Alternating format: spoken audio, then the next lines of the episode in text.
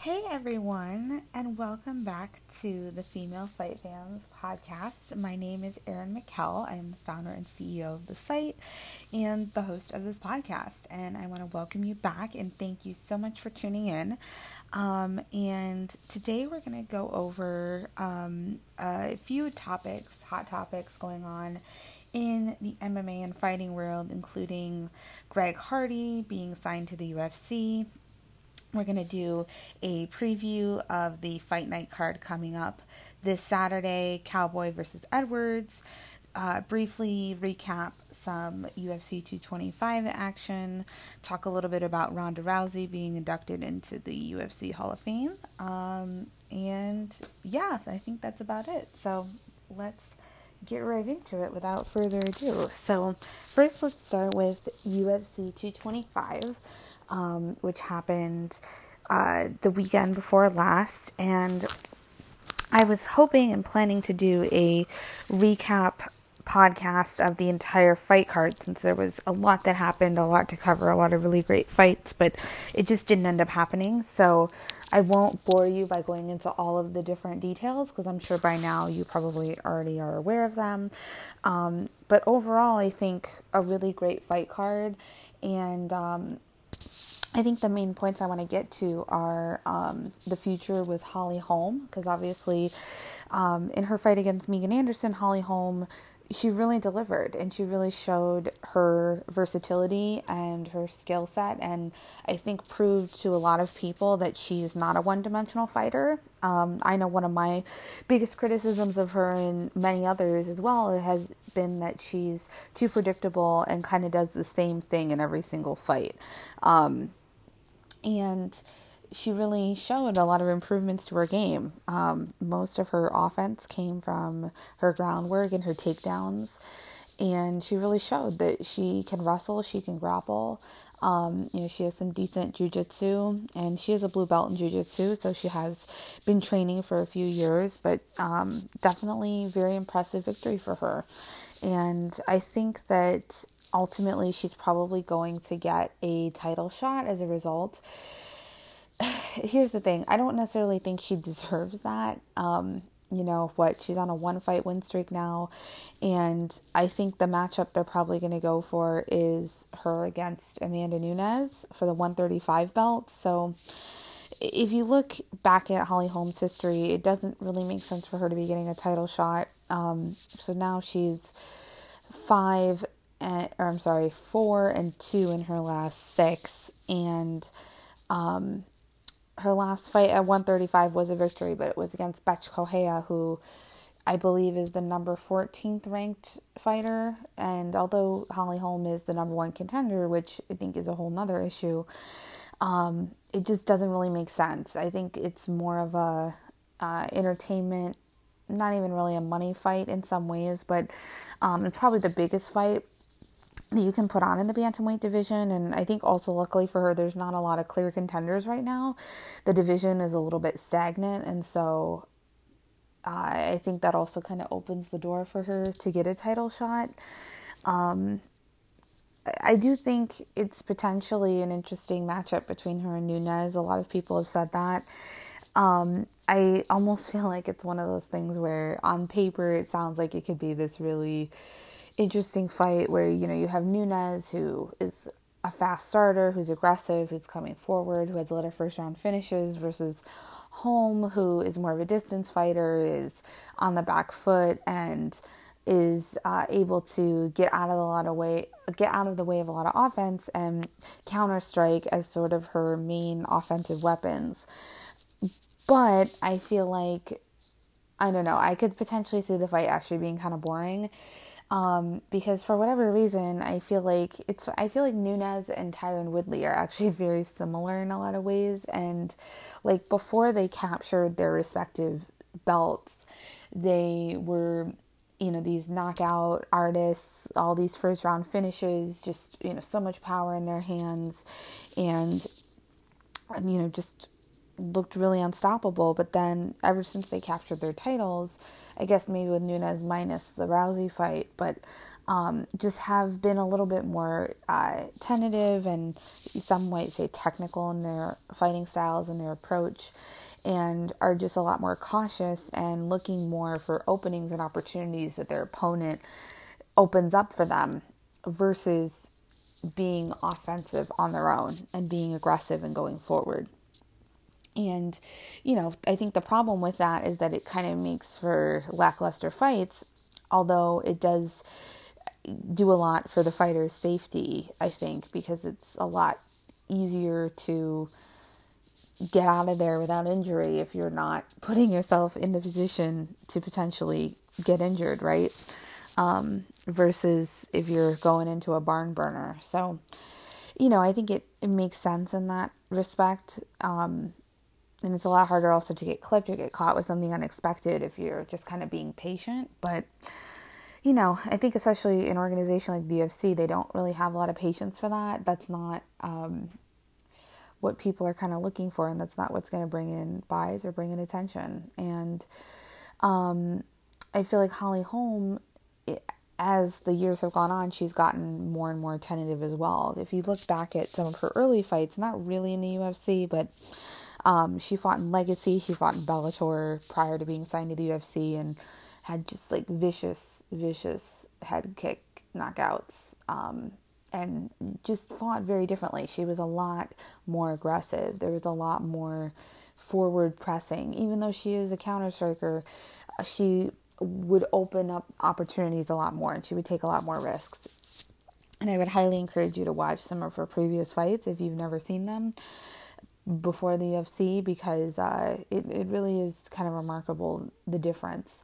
Um, so I I don't know. So I'm not quite sure. I think the fight could end up being kind of like two tentative fighters and end up being sort of boring, but I you know, I can I guess understand it, but and I do feel like it will happen, but um yeah, so I guess we'll see and then um you know, I think in terms of just the main event, um obviously lots of drama just because Yoel Romero missed weight for the second time and is the only person who's ever missed weight two consecutive times for a title belt.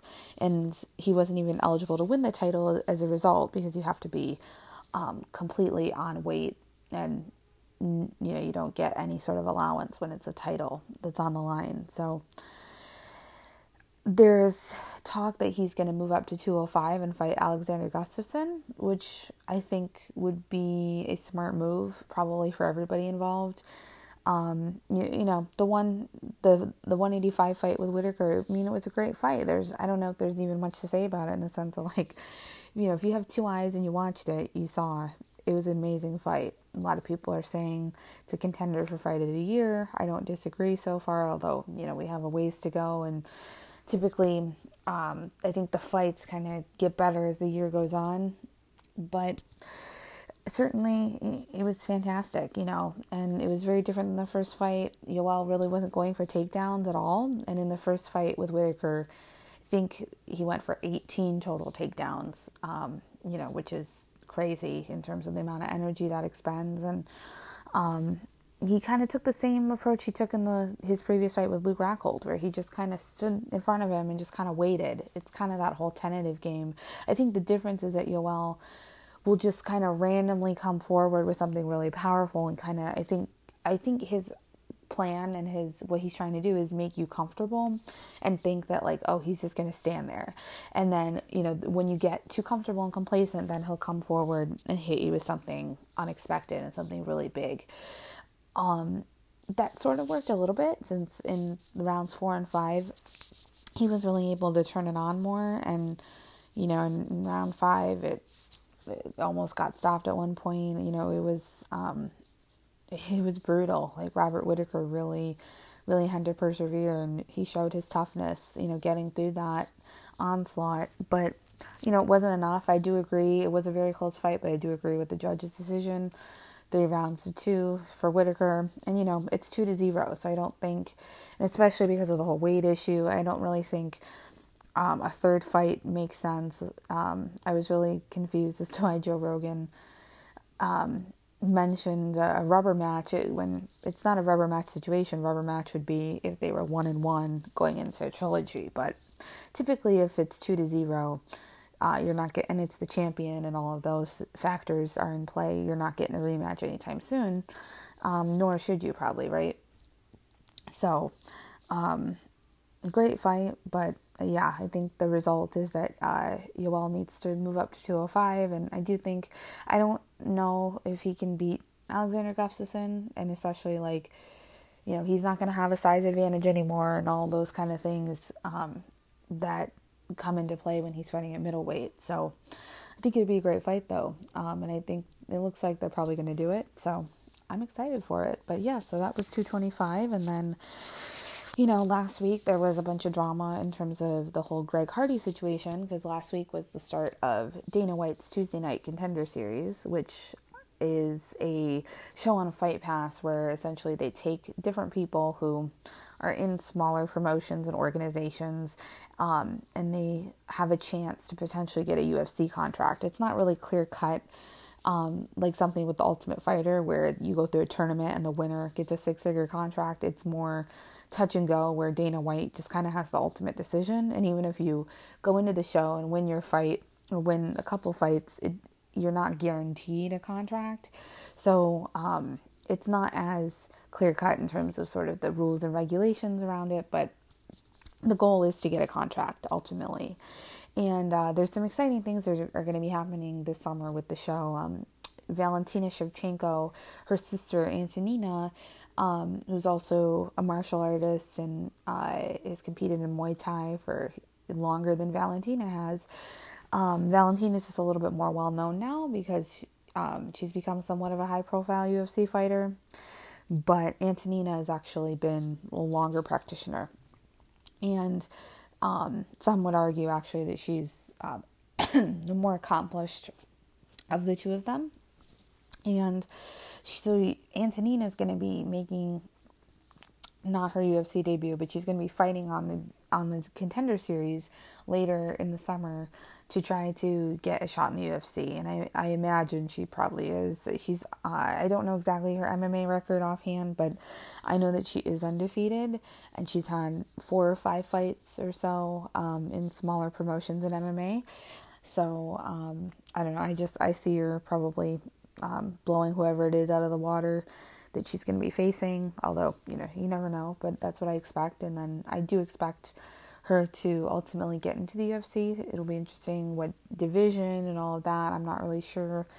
Um, since Valentina looks like is going to get the finally get the title shot at 125, um, I'm not totally sure uh, where that's going to put her sister because you know they're probably never going to fight each other. So I don't know if she's going to go up to bantamweight. I'm not really sure, but it'll be interesting to see. Um, but anyway, last week, um, Greg Hardy, um, it was a huge news story because he's a ex NFL football player and uh, has gotten into MMA and was on the Tuesday night contender series and won his fight and was offered a contract. Like you would okay, like who cares? But um, the plot line is that, or the twist is that he uh, is a known domestic abuser. Um, he's had all kinds of domestic violence charges brought against him. He's been convicted. He's been found guilty. It's not like this is something new. This is something that, um, like he, you know, he's been through. He's already um, been convicted and all of those things. Uh, and so yeah, um, you know, it's a well known and documented fact, and, um, you know, that I think raised a lot of eyebrows as it should because um, the UFC, Dana White, they were well aware of his past and um, even commented, and Dana White said that he believes people can change and that he did everything by the book in terms of like going through the legal process and serving his time and um, you know, serving the punishment that he was dealt, um, and that he deserves a second chance because you know he's um, hasn't done anything to sort of suggest that he hasn't changed. But a lot of people, um, you know, were in uproar about that and didn't think that that was a good answer and was kind of an excuse.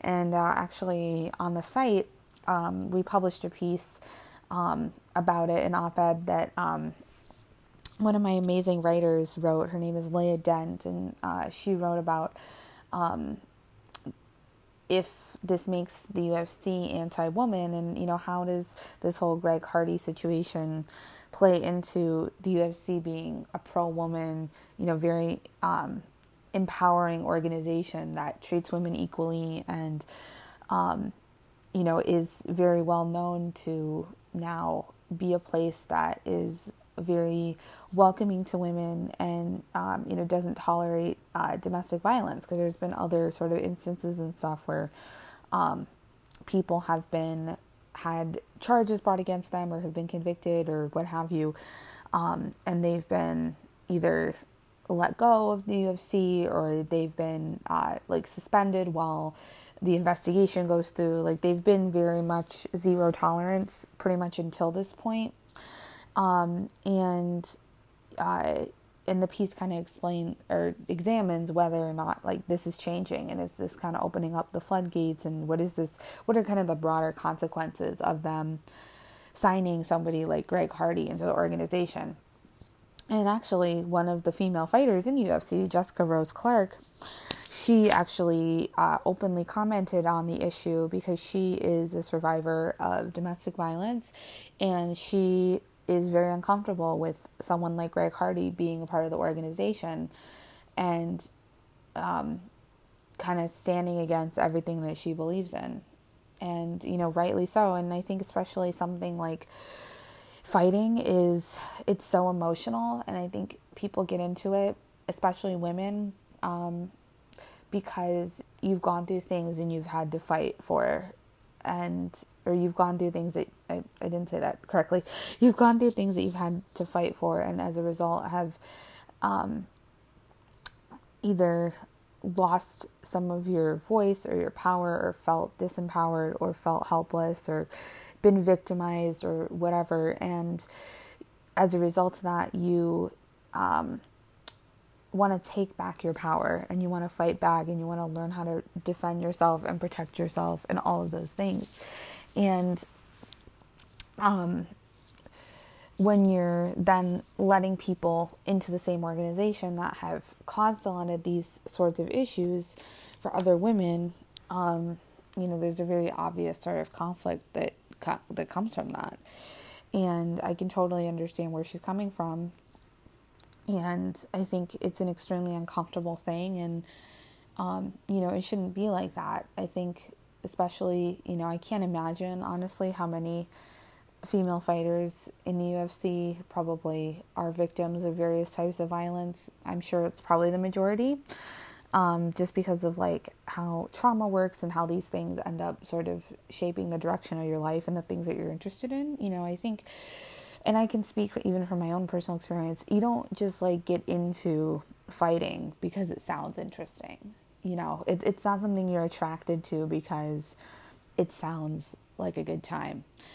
You're attracted to it because you've already gone through adversity, you've faced obstacles, and you want to overcome them. And you want to prove to yourself and prove to other people that you couldn't be broken. And um, you want to take back the power that you feel like you've lost or that people have taken from you.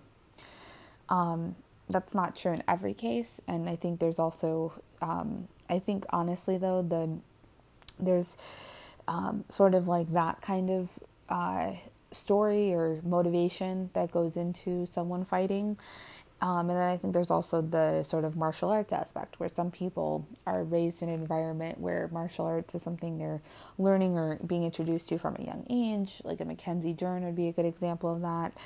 Um, or um, they get into it from a young age and just kind of carry forward in some way, um, what have you, right?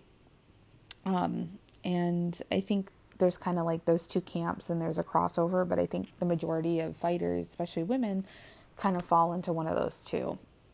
And um, yeah, so um, anyway, so there's a really good piece on the site. I'll leave it link in the show notes for you to check it out. Um, I think it's really, really well done though. And, you know, this is, um, I think, something to keep an eye on too. I definitely, you know, my personal opinion, you know, I can, I can understand um, where Dana White's coming from in the sense of like, you know, he's done his time and all of that, and um, I guess not wanting to like hold it over his head forever, but at the same time, you know, sometimes actions have lifelong consequences, and sometimes things go beyond like the scope of the legal system. And a lot of times it's a matter of principle, it's a matter of honor and respect.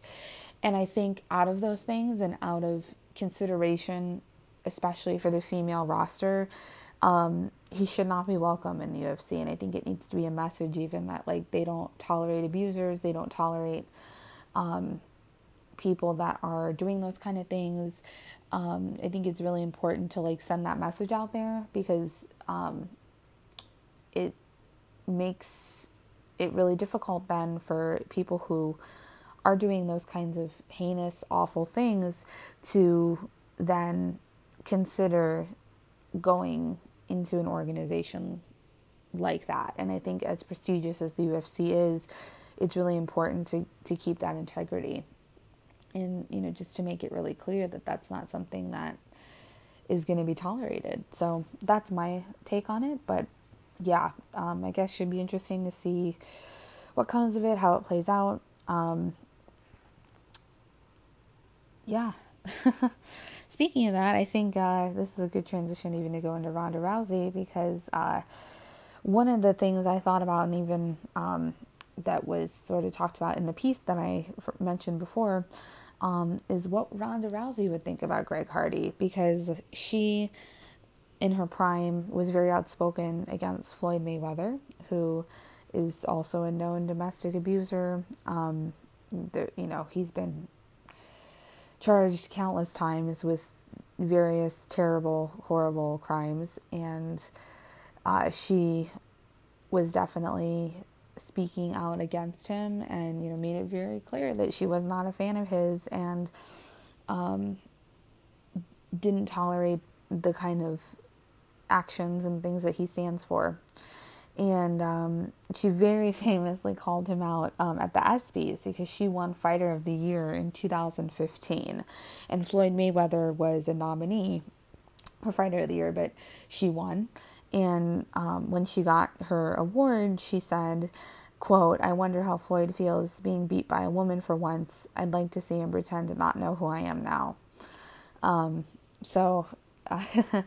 I love that, and I so it's interesting to think of you know what she would think about this whole situation. And even um, because you know now she's married to Travis Browne who is actually another example of a uh, domestic abuser uh, I should probably say alleged domestic abuser in UFC because he had had um, his ex-wife uh, speak out and essentially accuse him of domestic violence. And she had posted some photos, um, and there was an investigation that happened as a result, and he um, was sort of put into a suspension while that happened. And although the investigation ended up being inconclusive, and he wasn't actually charged with anything, and then um, his contract was reinstated, um, you know, it was an, an example of them um, not having tolerance for it because even though you know he wasn't even convicted at that point, he was uh, only being investigated for. And also, you know, he was uh, dating Ronda at the time, and there was a lot of people saying like, "Oh, like Ronda, um, weren't you just last year like calling out Floyd Mayweather for doing like the same things that your now boyfriend is being accused of?" And she didn't really comment on it. Um, and you know, obviously, I nor anyone else really knows the goings on of her relationship, and I do think it's unfair to speculate when ultimately um, there weren't any charges, there was nothing that came of it. Um, so, but yeah, it'd be interesting, I think, to see like her take on it, and you know, if she was still an active fighter, like you know, would that would that be happening? um, and how much of an influence you know does she have on like Dana White's thinking and those kind of things where like when she was like one of the biggest pay-per-view stars they had you know would he have had uh, been singing a different tune than now when um, you know that's not the case anymore? And she's not necessarily a direct influence in that respect And speaking of that, you've probably heard by now that she is being inducted into the UFC Hall of Fame as the first woman to be inducted into the UFC Hall of Fame, and that was announced during UFC 225. They did an amazing tribute video. I literally was like almost in tears. um, and it was really it was really cool and i think it's it, in july uh, is when the actual induction will happen you know, it's just, it's really amazing. And uh, I couldn't be more proud of her or what she's done for women's sports, for what she's done for women's MMA, for just everything that she's accomplished. And I definitely think it's well deserved. Um, she's definitely a pioneer, um, not just of women's MMA, but MMA in general. And I think bringing it to a wider audience and um, really bringing women into this sport and as spectators, as fans, as fighters, kind of all along the way. She's how I got into the sport. You know, like I wouldn't be sitting here right now recording this podcast if I had never read Ronda Rousey's book. Um, so she's definitely the reason for many people. And um, I think just what she's managed to do and how she took women's MMA from just kind of being um, more of a spectacle and just sort of another women's sport that was just sort of under the radar, wasn't getting really much attention, um, and then really just took it to a completely new height that no one could have predicted in such a short amount of time, too, is just incredible. And I think even you know in MMA, you know she had a lot of success for a long time. She defended her title in the UFC six times. You know, she's accomplished a lot, and I think well deserved in terms of her going into the Hall of Fame. Um, you know, there are many people who will kind of point out to her last two fights or um, look at her as having been exposed or um, you know, just kind of being a media hype job. And sure, well, there's definitely, I think, elements of truth to to that. Um, it you know, it doesn't represent the whole story, and I think it's unfair to paint her entire narrative and all of her accomplishments just under that umbrella. You know, she's had 14 professional fights in MMA, not just two, and she won 12 of those. You know, and in very dominant fashion, and blah blah blah blah blah blah, blah right? And so, um, yeah, so I think that that's going to be really exciting. And um, she made a statement saying, like, hope that, that she hopes she's the first of many, which I think is really great too. Um, and I, you know, I hope so too. I'm excited to see, I think, her sort of being the first, you know, and, and makes sense even in terms of like, um, we're just kind of seeing like the first sort of uh, era of women's MMA fighters kind of going into retirement. People like Marloes Coenen, um, who were real pioneers of the sport. Miesha Tate, another example, um, who are now um, kind of ending their careers, but um, really, I think the the second wave of of women who actually like got a more decent amount of attention are, are still active. There haven't been a whole lot of women's MMA fighters who like have actually like had a seasoned career and retired. So I I don't think there's anyone else who really makes sense to like go in there first. Um, and I'm not sure who will be next. I don't know if Miesha Tate is potentially somebody they would consider putting in there. Um, I'm not sure if she's accomplished enough, honestly, but um, maybe. But I can totally understand them putting Rousey in there first, no matter who they put in there next. But I think it's going to be really interesting to see too, and even as because um, there's definitely I think going to be a wave probably in the next few years of um, sort of the next wave kind of retiring.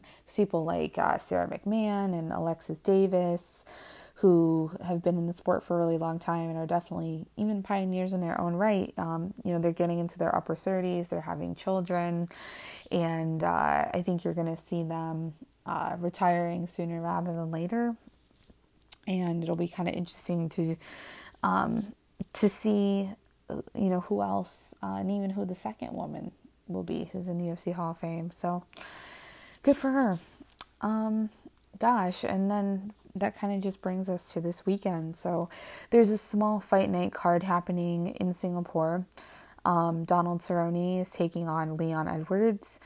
Um, I don't necessarily have that much to say about this card. I mean, it's definitely, you know, it's one of those like fight nights. It's in Singapore, so it's going to be airing, I think, in like the morning. Yeah, it's going to be airing at 8 a.m. Eastern time. Um, so 5 a.m. Pacific time. So I, you know, this is not going to be like a huge, deep fight card, but I, there's, um, as of right now, looks like 12 fights on the card, and um, some good matchups. I think the fight I'm actually the most excited about on this card is the woman. Well, there's two women's fights on the card, but on the main card, um, Jessica Rose Clark, who I mentioned earlier, is taking on Jessica Eye. Um, I think this is one of the first flyweight fights that's really exciting and that actually has um, a chance to really, um, I guess, identify a clear contender. Although neither of these women are going to be fighting for the belt next, that's going to be Valentina Shevchenko. I think it will sort of solidify like who's going to really like break into the top ten. Although they're in the lower part of the top ten, who's going to potentially break into the top five and sort of be uh, a force to be reckoned with in the division and potentially setting themselves up for a potential title shot down the line. Because I think the winner of this fight um, probably would, after even one more fight, could potentially then go on to fight for the belt. That's kind of the beauty of a new division is that it's not really stacked, even if it is, because there has to be sort of a clear ranking ship that's developed. And uh, we're kind of seeing that start to happen now. So, Jessica Rose Clark is coming off of a win over Paige VanZant, which happened back in January.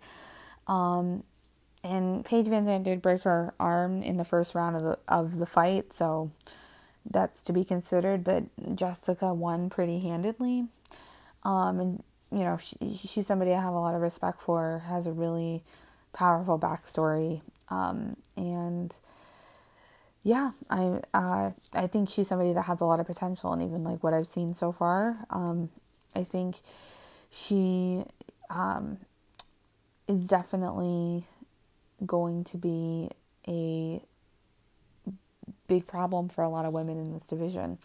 Um, sorry, I was just also looking at her record. Um, she's on a decent win streak right now. Um, she has a lot of momentum, I think, behind her, and uh, I think really her, uh, she's very fast and she has uh, really good footwork. And I think um, I'm interested to see against Jessica Eye kind of how that pans out. Um, Jessica hasn't fought for a while. Um, she, I'm sorry, she fought also back in January. Um, but before that, she came off of like a really long layoff and had a terrible losing streak a bantamweight, four fight losing streak. And, um, but you can never count out Jessica. I, I have a lot of respect for her. Um, I like her as a person. She um, is from my hometown, actually. She's from Cleveland, and so am I. Um, so just by merit of that, I really like her. And, you know, her style um, it's also kind of one of those, like, she can be, like, she's, I, I think, mostly um, a striker and uh, uh, is always kind of coming forward in, in your face. And she does have quite a few submissions. Um, as, on her record as wins, but a lot of those have been like what I call opportunity submissions, where she's kind of like put on the ground or put into um, like a position where she can find an opening to then submit her opponent. She's not necessarily like a pure grappler, um, but she's very crafty and she's very smart. She has a good fight IQ in that sense, where she can see an opening and take it. Um, but she even kind of reminds me of Holly Holm in the sense of like she used to fight a lot more aggressively and she's been a little bit more tentative um, over the last few years. So I think if she still has that sort of uh, tentativeness in her approach, I don't see her winning. But I think if she comes fully guns blazing and is confident and just really ready to brawl, I think that she can defeat Jessica Rose Clark. But I think it all depends on Jessica Eye's mentality and her mindset. I am going to predict Jessica Rose Clark is going to win, but I wouldn't count out Jessica Eye, and I wouldn't be surprised if she did win. Um, and in terms of the main event, you know, I think, I mean, the uh, Donald Cerrone fight's always a great one. And um, I, I think this is kind of going to be telling to me, and I think to a lot of the fans, of like, is he still kind of in it? Um, you know, because he's kind of um, been on a downward slope. Um, over the last, mm, like, what is it, year and a half, had some bad losses to Jorge Masvidal, to Robbie Lawler, um, Darren Till. Um, he is coming off a win over Yancy Medeiros, but um, you know now he's ranked number eleven, and he used to always kind of be up more towards the top five, and he's taking on Leon Edwards, who's number thirteen. Um, so to me, I kind of think this is the fight that will sort of define like, you know, is his time up? He is thirty five years old, um, and I admittedly don't know very much about Leon Edwards. Um, so I don't think I'm even going to give a prediction for this fight, but um, he he is coming off a big winning streak. He's on like a five fight winning streak right now, and uh, yeah, I don't know. When you see somebody like that who's young and hungry, he's 26. I just kind of think like, yikes! Like, uh, you know, I'm not, I'm not so sure how great that's going to be for Donald Cerrone, um, who, if anything, I think probably needs more of a confidence booster than anything. I feel like he might get smoked by the young gun. So, yeah, um, thanks so much for tuning in. And if you found this podcast helpful or interesting or inspiring, if there's anything you took away from it, please make sure to subscribe. Uh, we release episodes every week, and it really helps us if you rate and review as well, because um, it helps to bring the podcast to more people and also just tell us if you like the content and what you would like to see. I anticipate having some interviews and some guests happening over the next few episodes, which I'm really excited about. So stay tuned for that.